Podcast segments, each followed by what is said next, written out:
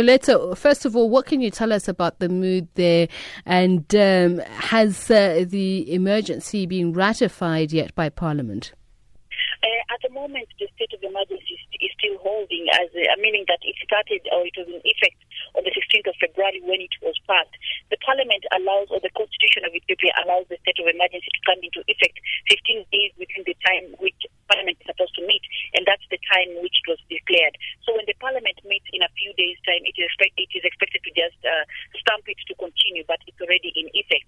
What is happening at the moment is that the state of emergency is expected to roll out uh, rules and regulations that they that the people in different parts of the country are supposed to follow. But we're already seeing some effects in some parts of the country and some people protesting that the state of emergency is not really what they wanted. For example, in the northern region of Ethiopia, we had people going on a stay-home strike where civil servants and also private sector did not open offices, did not open shops, did not open businesses, saying that they But the government insists that it's going to happen for the next six months, and whoever will go against it will face the law. Mm. Is it warranted, according to observers, though, just in terms of uh, the magnitude of the unrest or the protest level, that uh, the state should institute uh, a cessation of various freedoms, including freedom of assembly, expression, etc.?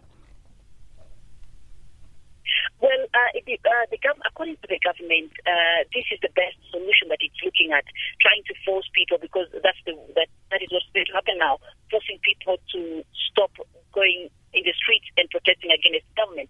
However, on the other side, as analysts would say that probably this is not a solution that the, that the citizens are looking at, especially the biggest ethnic groups, which is the Oromo and Amhara. The analysts and other and also citizens are saying that probably if the government had taken time to listen to the people and have inclusivity in terms of national dialogue that it has proposed, then probably this solution would be much better than having a state of emergency. And the government on the other side is saying that it is going to use this time to have an inclusive dialogue with the opposition leaders. And that's why we are seeing that the government still releasing prisoners from prison, uh, people who are, who are linked to opposition parties, people who have been linked to political arrests.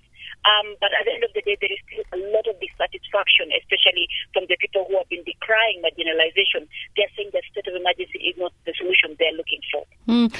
And what is being sought by those who are seeking protests? I mean, uh, the criticism against past administrations has always been that of repression, of uh, limiting ethnic identity, etc. So, what is being sought here? Is there uh, a more or a multiplicity of of uh, political parties and views? What is being sought? Uh, what is being fought by especially the two ethnic groups, which happen to be the largest, the largest population in the country, is that they're saying they're not really having a piece of the national cake as far as governance is concerned. They're saying that they want more representation in the parliament by people from their regions. They want more representation by opposition people or opposition parties that they subscribe to, which will really represent what they want. Because if you look at the setup right now, the parliament in, in uh, the parliament of Ethiopia is 100% constituted of government members of parliament only, but they're saying that they want a They want a piece of the economic share so that they can be able to contribute to the economic governance of the country and also be able to have their regions uh, uh, benefit economically. But the government on the other side is saying that probably something it has used the anti-terrorism law several times to try and suppress people who keep on saying this, but the people, uh, the people's voice is still coming out strong despite uh, this suppression. And uh, we, we also have to remember that in 2016 there was a 10-month state of emergency in Ethiopia, uh, which quelled the, the protest for a while, but after that the protest still came up. So it is still a challenge for both the government to honor the request of the people and for the citizens to try and step up and, and uh, be part of the mm. governance. Is there a sense uh, that there is still undue influence by the Tigrayan and that that has been, you know, endemic in the system, governance system?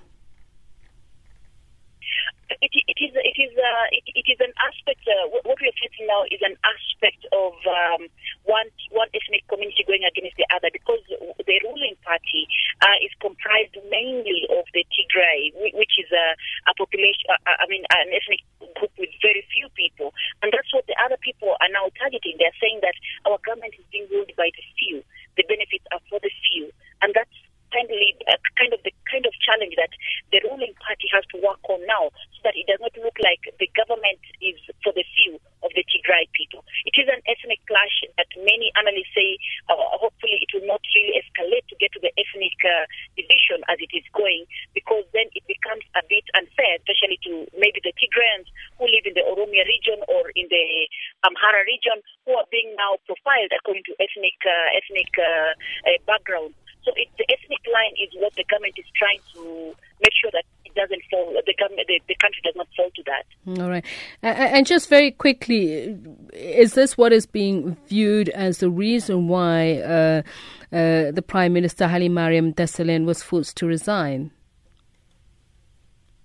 Well, the, the Prime Minister's uh, resignation to some people, especially those in the party, sources in the party say that they expected his resignation, but probably uh, the time he chose to resign was unexpected to many. But his resignation is expected to show that uh, show that uh, he is for the solution.